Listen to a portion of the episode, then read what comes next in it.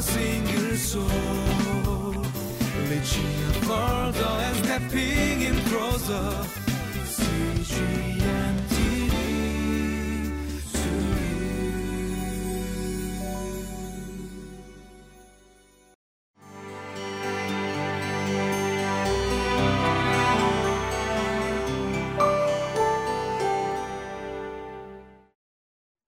Hello, everyone. Welcome to Living Life.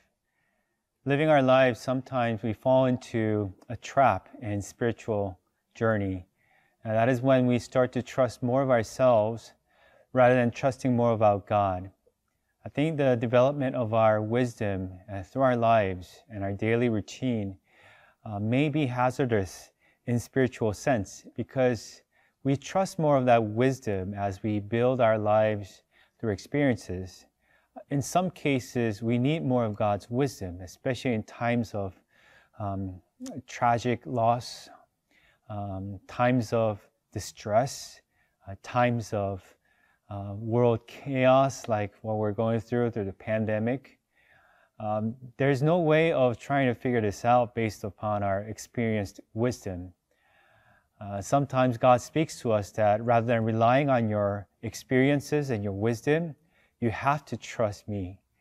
So, why don't we take a look in today's passage and see what God has to say for us through the words of Jeremiah for all those who are trapped in this um, sense of trusting their own wisdom. So, why don't we take a look in today's scripture?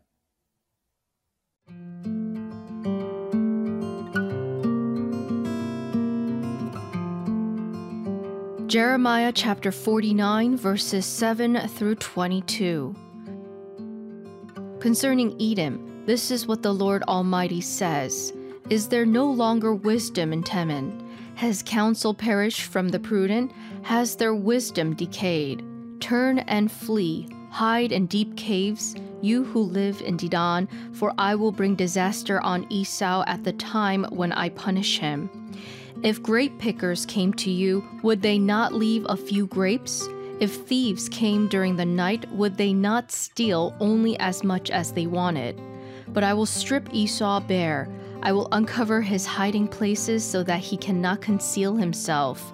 His armed men are destroyed, also his allies and neighbors, so there is no one to say, Leave your fatherless children, I will keep them alive. Your widows too can depend on me. This is what the Lord says If those who do not deserve to drink the cup must drink it, why should you go unpunished? You will not go unpunished, but must drink it. I swear by myself, declares the Lord, that Bozrah will become a ruin and a curse, an object of horror and reproach, and all its towns will be in ruins forever. I have heard a message from the Lord. An envoy was sent to the nations to say, Assemble yourselves to attack it, rise up for battle. Now I will make you small among the nations, despised by mankind. The terror you inspire and the pride of your heart have deceived you, you who live in the clefts of the rocks, who occupy the heights of the hill. Though you build your nest as high as the eagles, from there I will bring you down, declares the Lord. Edom will become an object of horror. All who pass by will be appalled and will scoff because of all its wounds. As Sodom and Gomorrah were overthrown along with their neighboring towns, says the Lord, so no one will live there, no people will dwell in it. Like a lion coming up from Jordan's thickets to a rich pasture land, I will chase Edom from its land in an instant. Who is the chosen one I will appoint for this? Who is like me, and who can challenge me, and what shepherd can stand against me? Therefore, hear what the Lord has planned against Edom, what he has proposed against those who live in Teman. The young of the flock will be dragged away, their pasture will be appalled at their fate. At the sound of their fall, the earth will tremble, their cry will resound to the Red Sea. Look, an eagle will soar and swoop down, spreading its wings over Bozrah. In that day, the hearts of Edom's warriors will be like the heart of a woman in labor. Uh, there is a very well known verse from Proverbs that most of us know very well. The fear of the Lord is the beginning of wisdom, and the knowledge of the Holy One is understanding. Now, that verse uh, is very special to many of us because it gives a clear guidance on how we should live our lives before the Lord. To fear the Lord in order to receive God's wisdom. But that verse is especially challenging as you live your life because the only reason is because we fall into a trap of trusting more of our wisdom as we build our experiences in life and as we begin to trust more of our knowledge and just navigate through problems without seeking God for help. And I think as we take a look in today's passage, a rather long one, um, we see verse 16, which especially speaks to me the most, and I hope that is true for you.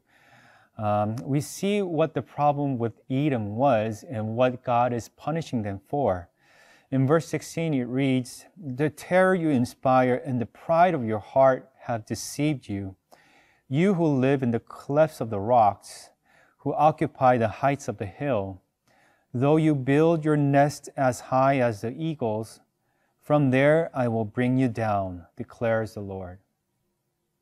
We can see from verse 16 that it seems like their cleverness and their ingenuity in conquering their area of life. I believe it's near Petra, the modern day a city in Jordan, which lies in the King's Highway, where many merchants from Egypt, Arabia, or even from Mesopotamia uh, pass by it's a place that was thriving. It was a place where many people came and go, and they fathomed with the wonder of their, uh, their, their mastery in conquering such desolate hill places.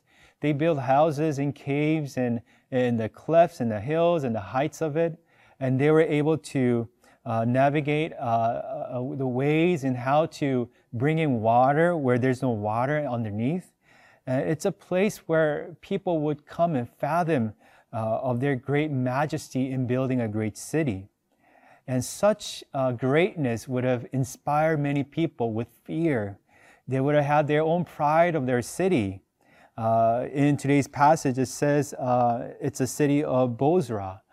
Um, but such facts and truth in their life has become a trap where they started to trust more of their cleverness and their ingenuity and their wisdom and their ways to navigate life.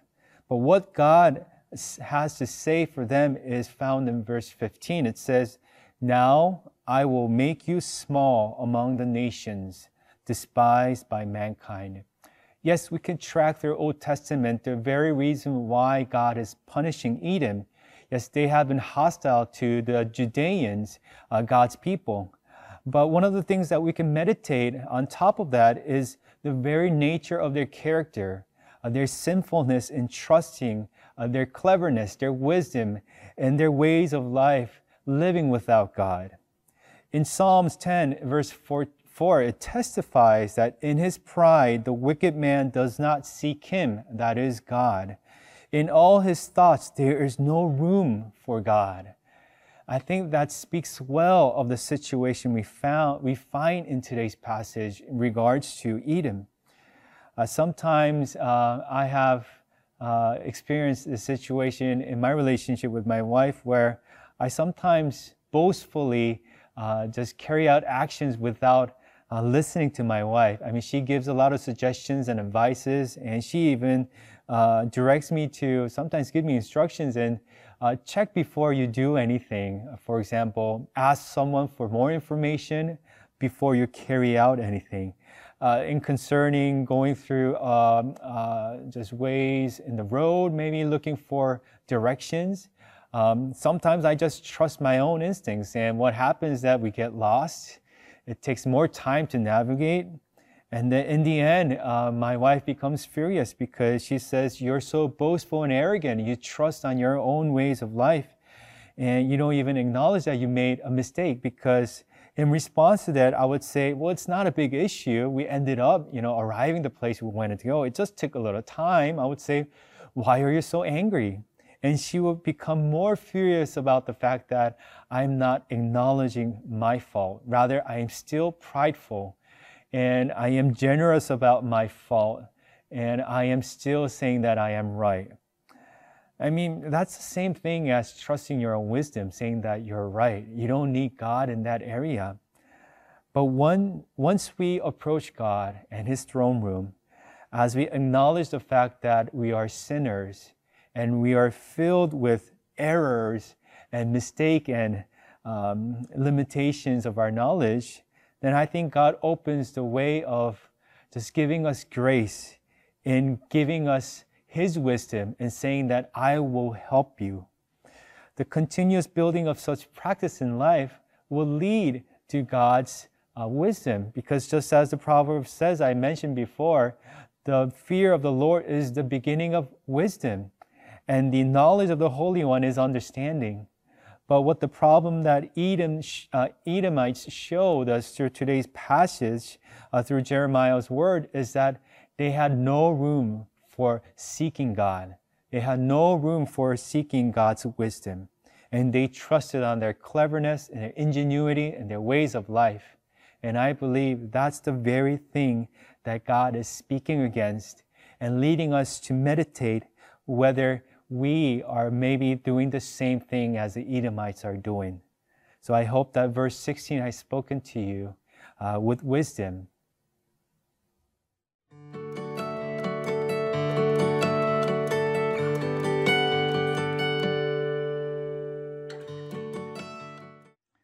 So, what are the things that you trust more of yourself than God?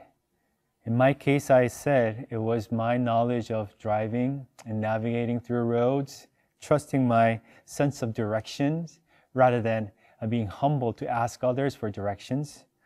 What are the things that you might want to let go before the Lord and seek His wisdom? I hope that uh, today's passage, uh, which was a rather long one, I hope that it speaks to you and allows you to look into yourself so that you could ask God for humbleness and humility and seeking God for help in getting that wisdom that you need for your life. Let us pray. Lord God, humble us with your grace and your wisdom, in your majesty and your greatness, so that we could seek more of your wisdom and your help in our lives. I ask this in your Son's name. Amen. For a single soul, reaching further and stepping in closer. See